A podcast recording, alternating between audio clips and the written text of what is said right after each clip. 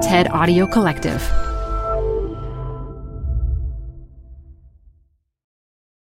Apple Card is the perfect cash back rewards credit card. You can earn up to 3% daily cash on every purchase every day. That's 3% on your favorite products at Apple, 2% on all other Apple Card with Apple Pay purchases, and 1% on anything you buy with your titanium Apple Card or virtual card number. Visit apple.co slash card calculator to see how much you can earn. Apple Card issued by Goldman Sachs Bank USA, Salt Lake City branch, subject to credit approval. Terms apply. Hi, I'm Debbie Millman. Canva is great for designing visual content for work, no matter what industry or department you work in. Now, your next presentation with Canva Presentations. Start with a professionally designed template and use it as a springboard for your design. It's a serious time saver. Time to present but can't be there in person? Enter Canva Talking Presentations. Record yourself presenting and add your talking head to your slides so your audience can watch your perfected presentation anywhere, anytime. Start designing today at canva.com. Designed for work.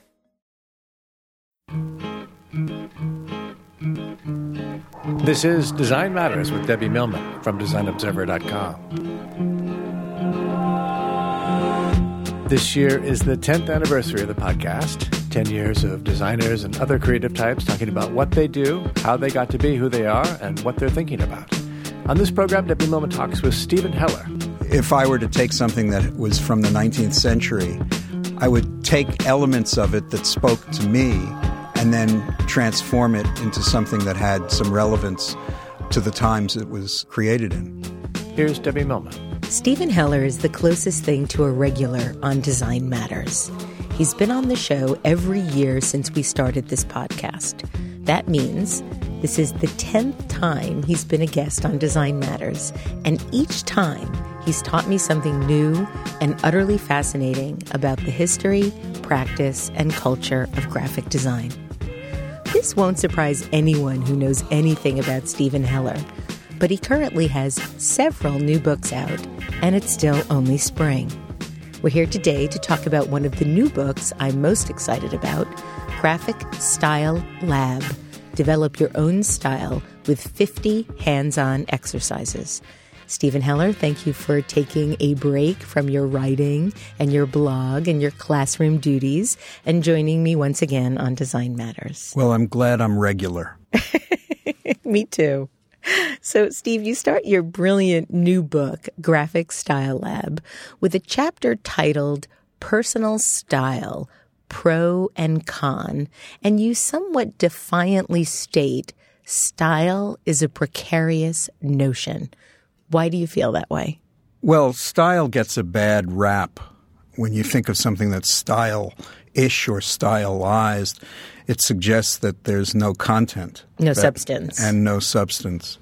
I, I, say it's precarious because when people talk about style, they talk about the surface, when in fact, style involves the personal voice.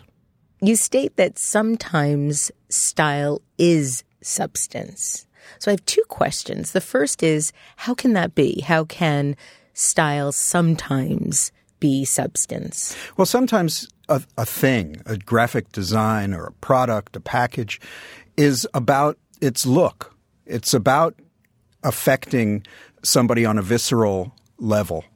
And so the style is what you enter into the piece for. You're drawn in by that style. In that sense, style is the substance. In that sense, style may be something that is totally uh, radical in terms of uh, what's conventional in the in the culture or as a paradigm. And so you look at that style as being influential, important, a milestone, and then perhaps there is some other content that you get into at another point.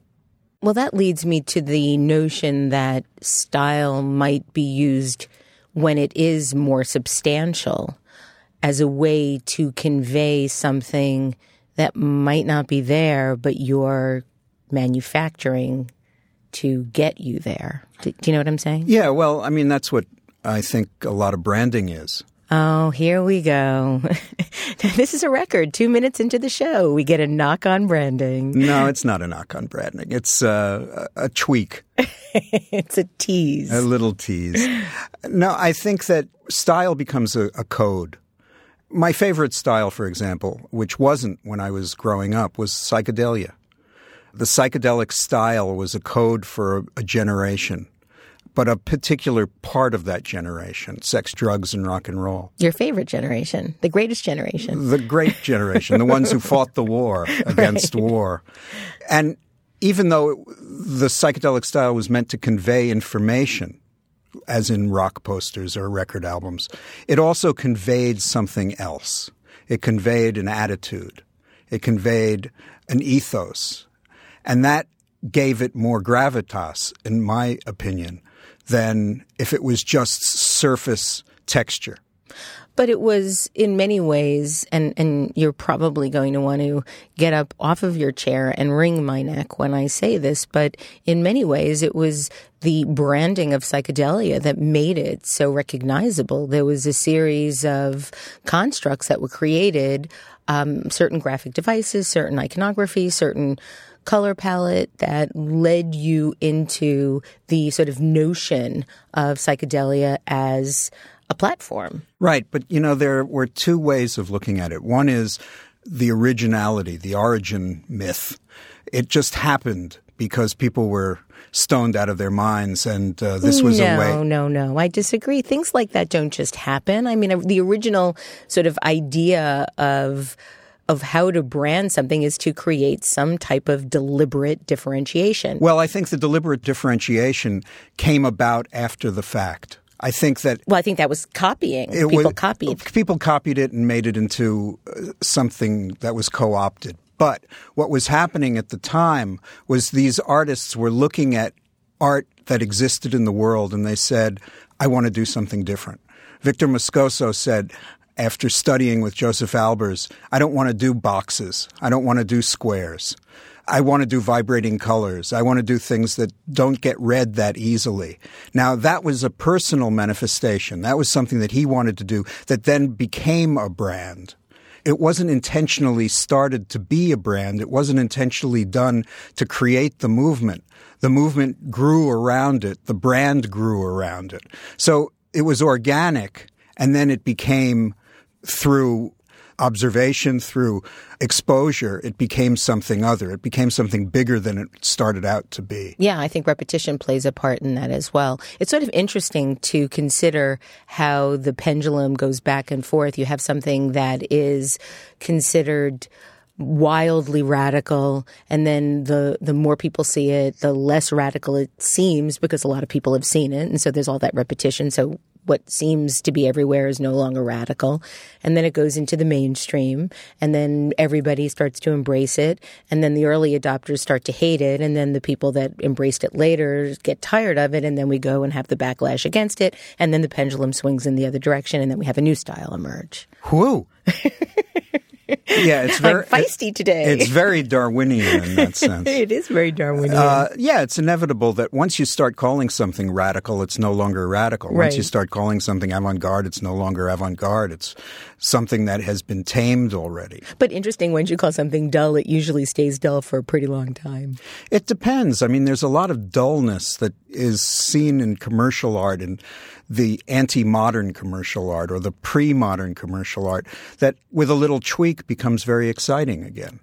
It wasn't until this year that uh, I started reappreciating mid-century modernism. What changed for you? You know, it was it's something that I can't really explain. All of a sudden I started looking at overlapping colors on type and that led me to looking at book jackets done by people like uh, Rudi de Harak and uh, George Giusti, uh, Leo Lionni. And I started having a real reappreciation. I mean, those are the best of them. It made me think that simplicity is uh, kind of neat. So the whole less is more thing is. Has- well, once I start calling it less is more, then it becomes less interesting yeah, to me. That's true. That's uh, true. Once I start looking at it as with fresh eyes, I get very excited about it. In fact, I've started acquiring lots of record albums from uh, Command Records which I did a piece on in the Atlantic. And I just started falling in love with it. I think that might have been the moment when I did this piece on Josef Albers' record covers. Uh, I started looking at simplicity and geometry in ways that I had never seen before. Interesting that as you were preparing to move residences and had a series of ephemera sales where you sold right here. quite a lot of really amazing graphic design history that you've suddenly decided to become interested if if you could decide to become interested in something in simplicity. Well, I had to get simple and I think I had to get simple both in the mind and in the space by becoming interested in this modernist work that of course Paul Rand is an exemplar of and I've always been interested in him and wrote the book on him. I think maybe it's symbolic of, of simplifying my living existence. So I can have like 130 record albums that look like this, and it doesn't feel like it's taking up the same amount of space. So, what did it feel like to get rid of so many things? You you really did sell what was likely hundreds of boxes, a fairly large boxes of graphic design ephemera, posters, books, articles, entire collections of magazines. What was it like to see that leave your purview? Well, Dr. Millman, I'll tell you. First of all, that's a nice sound to it. It was uh, frightening it was anxiety provoking and it was panic causing. And I would wake up in the middle of the night panicked what I was going to do with all of this stuff and where it would go and all of that. And and the fact that I was losing it, that it was part of my DNA, it was part of my body. It was they may have been prosthetics, but they were tied on really well. Yes. And so I had this one revelatory moment where I woke up in the middle of the night and I had a panic attack that lasted five hours. And the only thing I could do to calm myself down was to throw things away. Wow. And I realized there's some fun in throwing things away. So I became as obsessed about getting rid of stuff as I was about getting the stuff to begin with.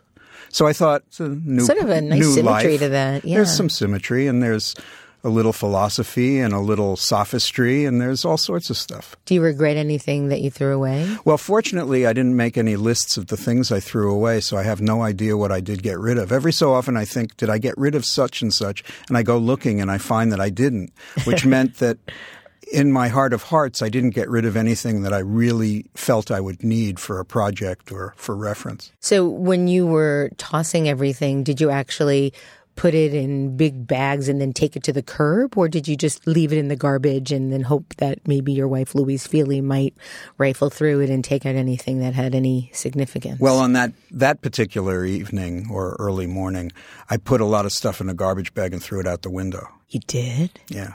That's a New York moment. Yeah. Fortunately, nobody was walking by. Was it was it snowing? Did you get a big puff of snow coming out of the no, fall? It, no, it wasn't one of the snow days. But but I did enjoy taking things out and leaving them on the curb and watching as people came, picked through them, and took them away. Steve, one of the things I love most about having you on the show is how many pathways our conversations take. I want to get back to the second question I had about your book. You stated that style is often considered more important than substance.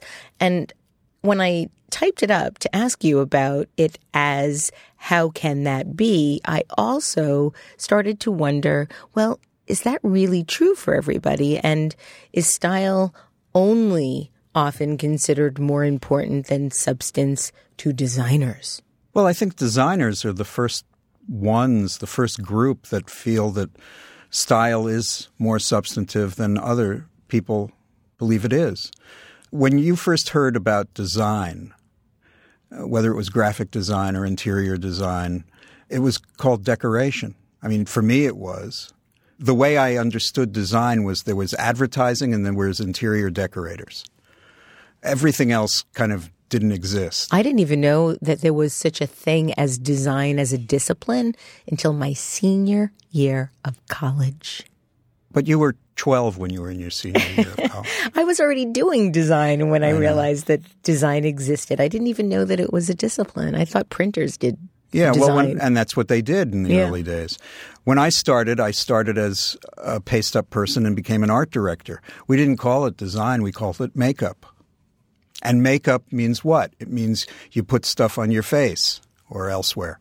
So it's decoration. It's so, and this It's gets covering. back to what are you revealing or what are you allowing the observer to witness? Right. So if you're covering something up, if you're making something up, if you're creating substance from style, then are you hiding something or are you creating more advantage of what that actual thing is? I guess it really depends on It depends on perspective. perspective and it depends on context and it depends on what you're being asked to do.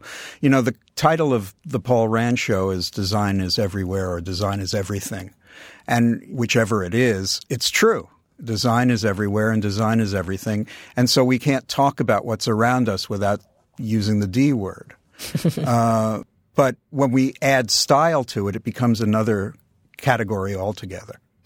The new book attempts to answer certain style questions through exercises, 50 exercises or case studies that showcase how styles are used and abused um, and how they can evolve into a distinct design personality, even if that personality is only temporary for the designer. So they can sort of try different styles on and see what it feels like. Yeah, they put different things coats and shirts and different kind of on. makeup, right? Different different styles of makeup. So the case studies also address the distinctions between personal and universal style, historical and contemporary style, one of a kind styles, and how lettering, how type, and typography can define styles. So I have two questions here as well. My first one is Do you consider this book a laboratory? Well, I'll tell you, the, book was originally going to be called Playing with Style. For some reason, uh, that title was trashed. And the publisher actually came up with Graphic Design Lab, and I said, that's it. That's the perfect title for this. It's rare that a publisher will come up with a great title. So this is a lab insofar as it invites the reader to play around with different elements that are drawn from 50 projects that exist in the world. do you think that there's a sense of acceptance inherent in an experiment going wrong in a lab? Are you encouraging people to make mistakes or to try to understand this particular style from a new perspective or with new eyes? Well, I think any laboratory is a place where failure happens more than success. So, in that sense, I, I love the term. You know, playing also does the same thing. You're not expected one way or the other. It's just something you do. The lab actually focuses it in more. Uh, there is a goal at the end of it. With play, you don't necessarily have a goal failure is inherent in this. I've I did a book on design failure that you're in. Not that you failed.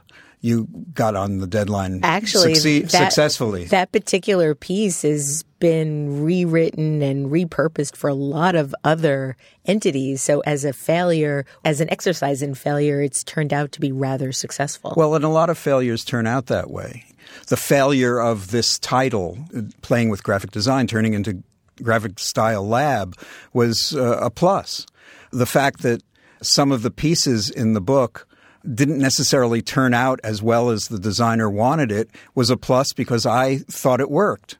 I felt that there was a sense of trying to eliminate a certain self consciousness in the experimentation that you're allowed to mess up. Well, not only are you allowed to mess up, you're allowed to borrow, you're allowed to steal, you're allowed to reinterpret, you're allowed to do things as long as ultimately somebody else's intellectual property isn't violated. Even though I said the word steal, I mean it as steal in a playful way. You take, you play, you you interpret, you reinterpret. Yet you emphatically declare that unless you are parodying or satirizing something, do not imitate what you see. How can you be sure that an audience will know the difference between a parody, an homage, or thievery? Sometimes they can't. You just have to accept that. There are clear points of satire or parody when something that you know in the context of one place is changed so that you laugh at it or that you groan at it or that you frown at it. And there are other times when you know somebody's done an idea that belongs to someone else. I, I remember when I was looking at portfolios every day at the New York Times, every so often somebody would come in, not a lot, but every so often, and have work in their portfolio that I had seen before. In fact, that I knew the the designers who did it before. And I would bring this up to them and they'd say, Well, I was uh, influenced by it. I said, This is an exact copy. It's a little more than influence. and some people really didn't understand.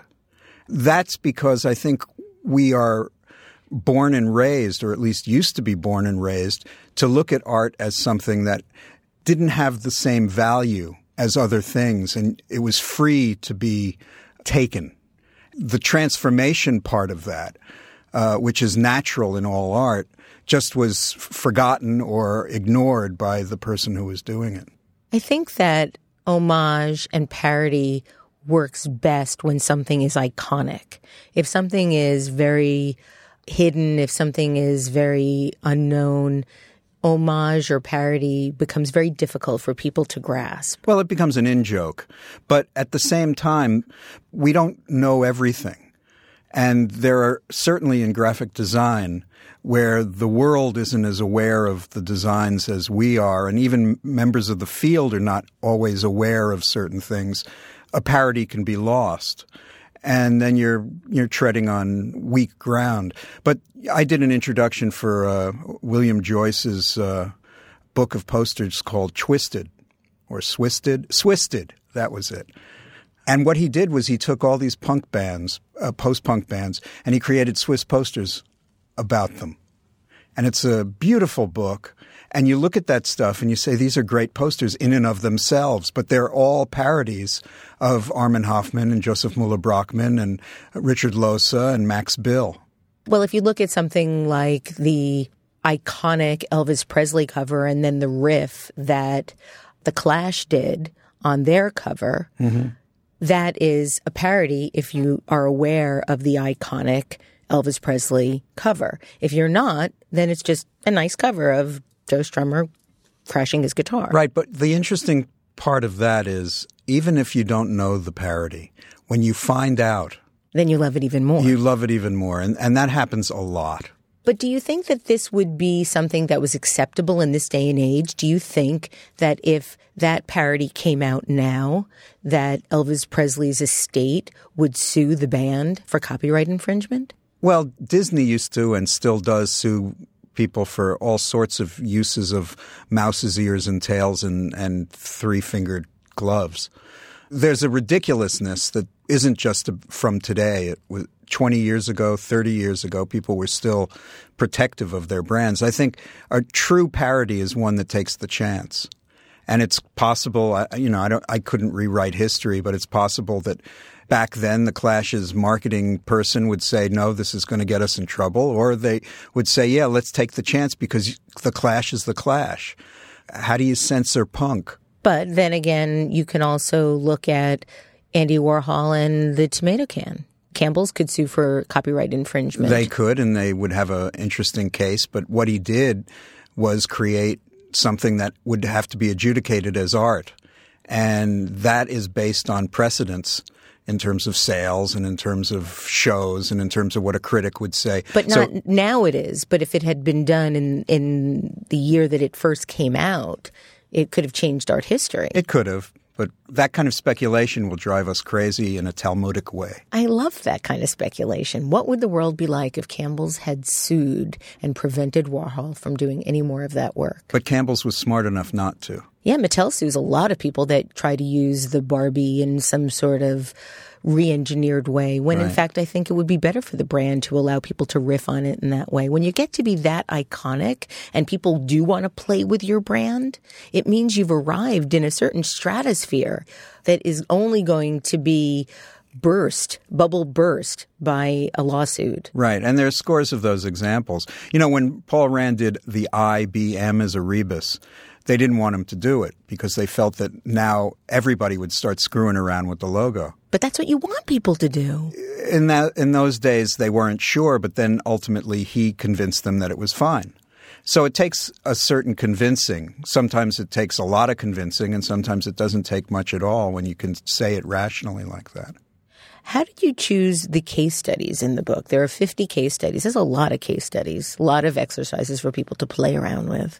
Well, it was actually pretty simple in one respect because although the book was always meant to be a book of exercises, what I felt I could do was include a bunch of projects that I just loved and I couldn't put in any other project under any other rubric. So I picked the pieces first and then I created the exercises based on what I saw in the pieces. So complete re-engineering. Totally. It's it like was, a retweet. I guess. what, what's a tweet? so the book allows readers to experiment and play with styles to become more adept both inside and outside of a classroom right. or in life. And we also give warnings. Yes, you do. You do give warnings. You want to share some of the warnings? Well, I think one of the warnings was just don't steal from an obvious source. But there are little tips. There are little, if you're going to do this, don't do that or something. But I was really, really interested in what you had to say about the notion of play. I play so little in the practice of graphic design and branding. You state play triggers a creative chain reaction that results in graphic design. Without play, design is orchestrated symphony of visual and textural components neatly composed for a particular purpose. With play, design is like improvisational jazz, a concert of many signs and symbols. Duke Ellington could have been talking about playing with graphic style when he said about jazz, you've got to find some way of saying it without saying it. This applies to design and designers too. But how do you actually do this, Steve? How do you find a way of saying anything without saying anything? Beats me. That's not the answer I was hoping for. No, the answer is uh, when you play with something, you don't start with an endpoint. Improv requires knowledge. You have to have an understanding of the language that you're speaking. You can't just talk gibberish. Actually, I think improv requires the most skills of any type of collaboration. Well, I think it does. And at the same time, you're not locked into any one aspect of what you're doing. And in graphic design, at least for me, I think there's the rational, there's the irrational, which goes to what punk might have been. And then there's the I'm not sure and whenever I've designed something, and I haven't designed for years, I started at a point where I knew I had something to do to get across, but I didn't know how I was going to get it across, and I just started playing around with the pieces. Now, you could say, if you looked at the stuff I used to do, it shows. But you could also say that that's a really great way of getting to an endpoint if you start with that endpoint, you say, this is how I'm going to get there and I'm going to bevel these edges and I'm going to, you know, put shadows in and I'm going to make this color, that color. Part of the job is already done for you and you're just doing the technical aspects of it. What do you mean? What do you mean by part of the job is already done well, you? if you have the answer, where's the discovery? I mean, the answer could be something that's just part of your toolkit.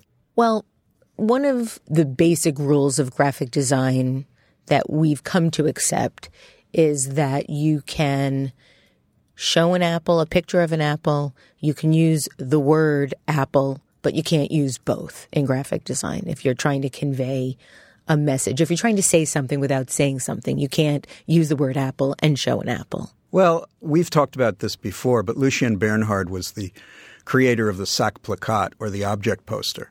And he used the word matches and showed matches and that just reinforced matches. Actually, he used the word priester and he showed matches, but priester was matches. So I think you can show something visually and you can show it typographically, and you get a different uh, sense of it if you focus on one or focus on the other. But if you put them together, that creates an icon, it creates a logo, it creates a brand. You know, you can say beer and then have a bottle that has the beer. So I, I think that kind of thing, you can do both. Actually, if you think about branding, you often see both. So Apple has an apple and they also have the word mark Apple and Nike has the word mark and then also has a symbol. Interestingly, Starbucks took the word out and now they just have their symbol. Right. But at a certain point, you can do that. At a certain point, you can eliminate something because everybody knows what you're doing. That's the great thing about uh, our ability to perceive and our cognitive sense you know, we see something enough and we know that that lamp also, it's not just a lamp, it's light. It's not just light, it's reading. It's not just reading, it's understanding words. I mean, everything we have around us has multiple representations. It's also a decorative element. Right. You state in the book that all designers use stylistic elements in their work, and style is an essential marker. Obviously, choosing a style or styles is critical. How do you determine what styles to choose from if you aren't relying on your own personal style? Well, I think personal style grows out of other styles, other points of view. And so I think one starts with something that feels comfortable. One starts with something that is there to explore. You know, as I said, the psychedelic thing, I never did it and I couldn't do it. I couldn't do it well enough to do it. But when I first saw it, I hated it. You know, I just thought this is ugly. This is uh, unrational, irrational, all of those things. And I think it was because I was scared of it. And I think what you have to do in terms of style is find that comfort level and then build upon it. So if I were to take something that was from the 19th century, I would not mimic it I would take elements of it that spoke to me and then transform it into something that had some relevance to the times it was uh, created in. You state that graphic styles are composed of the good, bad, and ugly, and often the bad and ugly are the most popular. And you sort of just hinted at that a few moments ago. Why is that? Why is something ugly and, and bad often the most popular? Well, I think ugly and bad is also a subjective determination. You know, uh, Robert Hughes famously wrote the book Shock of the New, and the shock meant that there was something perverse about what the new was all about, or it was ugly. I wrote many years ago Cult of the Ugly about contemporary work. Well, you know, I've backtracked since then to say that it was really the cult of the I don't understand it and the cult of I wouldn't do it myself. The All shock of, of the familiar. yeah. You know, when you, when you get into the shock of the familiar, you know that it's not right. I mean, there's comfort and there's familiarity. And they're very different things. You can be comfortable with just about anything, but familiarity means you have to know what you're looking at. But you also state that some classic design that conform strictly to formalistic dogma are indeed admired and revered for flawless precision. So where do we net out if if we are looking at the flawless precision and are in awe? So the Massimo Vignelli style. If we're looking at the bad and the ugly and that's revered, sort of the original Neville Brody or David Carson or Ed Fella, where do we net out as a species and our understanding of what makes up good, respected graphic design? Well, that's very hard to explain and even to uh, define. You know, I think it does come with a lot of baggage. I can appreciate Massimo Vignelli's work, but I wouldn't necessarily do what he did, even though I worked on one of the newspapers that he designed uh, and followed his format. And I would never do what David Carson or Ed Fella did, but I can appreciate it for what it said about the times that it was being produced and what it said about the individuals that produced it. But there are also moments when you kind of stand your ground, you're Custer, and you're surrounded by the Indian nations, and uh, you say, Well, I believe in such and such, and I'm not going to be thwarted from, by that belief because I have so much invested in what that belief is. And I've gone through that many times where I felt that I believed something very strongly. So I set up an opposition, I set up an enemy. And in order to have a philosophy, you have to have some f- thing to fight against. Absolutely. So, since graphic design is the thing I do, I set up a lot of straw dogs in that respect. You state that precision is a good thing in moderation, and I couldn't help but wonder if precision could ever be moderate. It's a good point. It sounded good when I wrote it. No, and I, I, was really trying to imagine it. Is there is there such a thing as too much precision, or is there such a thing as too much ugly? Well, there's such a thing as too much precision if what you want is a little curve. You know, if you want a little tweak, if you want a little imprecision to add that human character to it. I mean, sometimes people are precise because they can't afford to be imprecise in the sense that they have so much wrapped up in the precision. It becomes their style. They are a precisionist. And that's what I was just saying. If you invest a lot in a particular way of working, you're going to have to defend it. You're going to have to do it a lot. And then ultimately, when you shift, like Jan Tschichold did, when he famously gave up the new typography, the Neue Typographie, and became more of a classical designer, uh, Max Bill lashed out at him for being a traitor to the cause. Same thing happened when Dylan started playing electric. Exactly. But then you also have designers that are unwilling to change their style and then have to weather the storm of being in or out of favor. Right. Well, that's natural with any of the art forms. You know, you're, you're until you turn into that eminence grise. I mean, this was true with Alex Steinweiss, who I helped bring back to popularity. Yes, you did. His work was totally out of favor and all of a sudden got back in favor, but it took 30 years of him out in the wilderness, self imposed exile, actually, to come back. And that was all right. I mean, he made that decision. He, he actually, in, under a pseudonym, did more modernist work. Oh, really? Yeah. Well, that's a whole Pedro, other episode had, of Design Matters in the works. Well, he had two pseudonyms Piedra Blanca, which means uh, white stone, because Steinweiss means white stone. And then there was another one that I can't remember. It's like J.K. Rowling coming up with a pseudonym to do a whole other series of books so people don't compare. Right. And they're actually along this line. You know, some people get copied because they're so good and their work is easy to copy. And one such was Guy Billout, the illustrator who does beautiful surrealist things. And I once saw a portfolio of somebody who was doing very much Billout, except with another medium. The name was totally different, and it was Billout. Oh, wonderful. That's what I like most about your daily hellers, which I didn't think we were going to talk about in today's show, but I think it's an important thing to bring up now. If anyone is really interested in graphic design history and graphic design surprises and Steve Heller's bringing certain styles or certain people back from obscurity, this is the place to find it. So, Steve, if people want to get your daily Heller, which is a daily email of graphic design wonder, how would they go about doing that? Well, they have to go on the print website, print magazine website, print.com, and there's a, uh, a subscribe. Button. Well, there's a button for Daily Heller, and then I think there's a subscription on there, and it's six times a week. How do you come up with something to write about for that many days every week? Where do you find this information? Well, there are three ways. Okay. Maybe there are four. Maybe there might even be six. Maybe there are infinite numbers. There could be infinite. Oh, I like that voice. Um, the one way is I just have an endless box of material that I can go into, and now it's. But you've sold it all. Well, I still have tons of stuff. That's the thing, and it's all fit into this very big closet. But I find things, and I can make stories out of them. You know, again, everything is design or everything has a, tells a story. So that's one part. The other part is I've been doing it long enough and I've been doing the Atlantic long enough where people send me stories.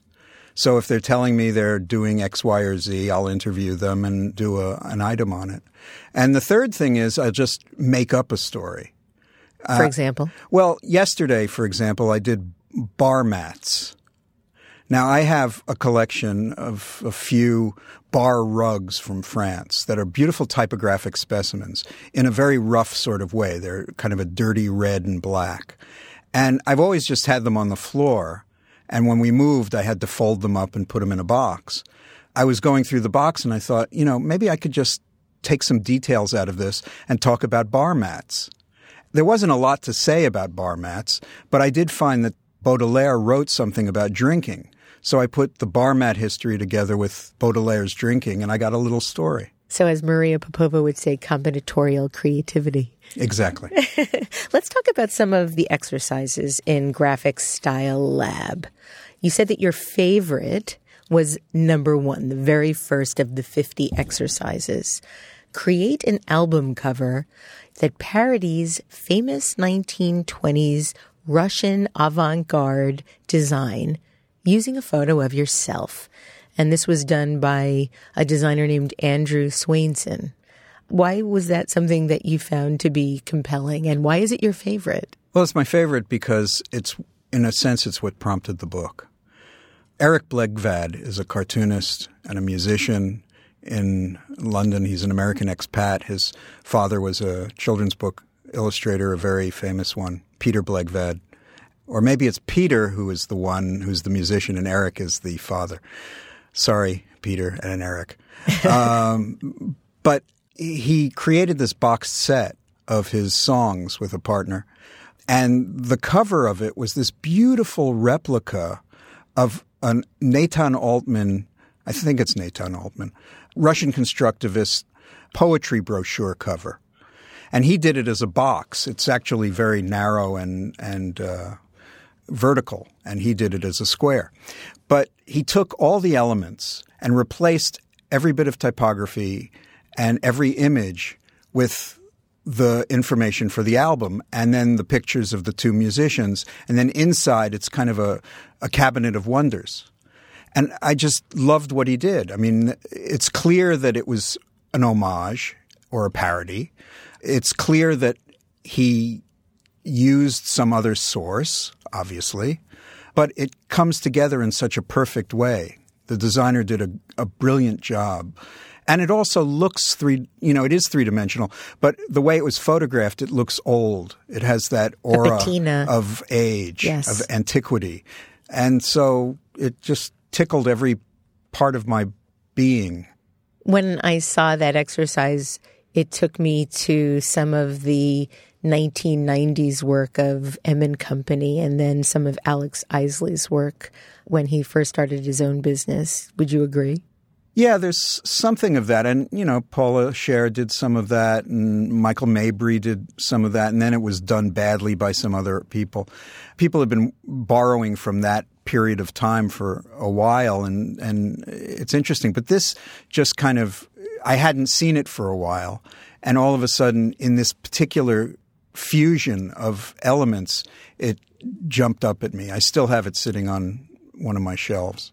My favorite exercise is exercise number 12. Transform a souvenir postcard into a social protest. And you show the postcard created by Andrew Cito, Save Us from This Paradise. Can you give us some of the backstory on that exercise? First of all, I got this because I asked Gail Anderson, who I've done a number of books with, to ask some kids in her class if they had anything that might work. Lucky you know. kids. Well, I like using young designers. I like using student work sometimes. It gives them a joy and it gives me a joy that I've done it. And this is one of those typical "wish you were here" postcards with the name of a state and then all of the yeah, very American elements. vernacular, right? And it was a political piece. I don't really remember exactly what it was about. It was um, about sex trafficking, okay. child sex trafficking. It just seemed so incongruous. Save us from this paradise. Right. You know, here these uh, poor victims are being taken to God knows where. It's by no means paradise. And this designer captured it quite beautifully. So I showed the sketch as well as the uh, finished piece. I think another popular exercise in the book is going to be number 23. It's already popular in our culture. It is the Bob Dylan poster that Milton Glaser did that went along for free with the purchase of Bob Dylan's greatest hits, the first volume of his greatest hits uh, about 30 years ago. And so the exercises parody any well known rock and roll poster from the 60s to promote a contemporary musician. What do you think it is about that Dylan poster that has become so incredibly representative of a certain type of graphic design and has already been so copied in so much of culture? You know, it's just hard to say. It's uh, kind of these wonders. Why is I Love New York so copied? Why is Sergeant Pepper so copied? Part of it has to do with the icon itself, meaning Dylan. You know, that silhouette of Dylan, which Milton quickly admits he took from uh, Marcel Duchamp. Right. And then the hair, which he was influenced by Persian miniatures. You know, it just kind of psychedelicized without being a copy of psychedelia, which Milton had kind of helped coin anyway. But I'm not sure why it became as iconic as it is, but it is. And so, as you say, it's been parodied many times. And in this exercise, I show the parodies that were done for Questlove, uh, book cover designed by Gail Anderson and Joe Newton. Do you think it will ever be possible to create a parody of that poster that actually is able to recapture the attention of an entirely new generation of people? You know, I think you have to be really far removed, and then I think it's over anyway you know, how many times has the Mona Lisa been parodied? How many times has Grant Wood's American Gothic been parodied? So much so that it's become, you know, a cliche of parody. I had Milton once when I was doing the Times Book Review for Bob Dylan's Chronicles, his his memoir book. I called Milton and I said, "Can we just reuse uh, the Dylan poster, and maybe you can write something on it?" or maybe he said that to me. But what happened was he gave me the poster and he wrote the lyrics and he said, What lyrics would you like? And I told him my favorite lyrics were from my back pages. I was so much younger than I'm younger, I'm older than that now. Or I was so much older than I'm younger than that now. That's right. Whatever. That's it. That's it. I want to ask you one last question, and it might bring us back to some of that nihilistic tone we started with at the beginning of the show. Nihilistic. yes you write that play is abandon born of exploration. Play activates that sense of uncertainty about what lies around the corner, yet you go there anyway. I often consider anything uncertain, Steve, to be somewhat terrifying. And I was wondering if you think that uncertainty in graphic design is a good thing. Well, I think uncertainty in any art form is a good thing which doesn't mean that I follow that path, but it's nice to write about. How do you hold on to the notion that uncertainty isn't going to kill you? Well, it could, but then you're surprised. Steve, thank you so much for being on Design Matters. Love being here and love you. Love you too. To keep up with what Steven Heller is thinking and reading and writing about, visit his blog, The Daily Heller. This year, we're celebrating the 10th anniversary of Design Matters, and I'd like to thank you for listening. And remember, we can talk about making a difference, we can make a difference, or we can do both. I'm Debbie Millman, and I look forward to talking with you again soon. Design Matters with Debbie Millman is recorded at the Masters in Branding Studio at the School of Visual Arts in New York City. It is produced by Curtis Fox Productions with technical assistance by Rainey Ortica. The show is published exclusively by DesignObserver.com. You can subscribe to this free podcast in the iTunes Store.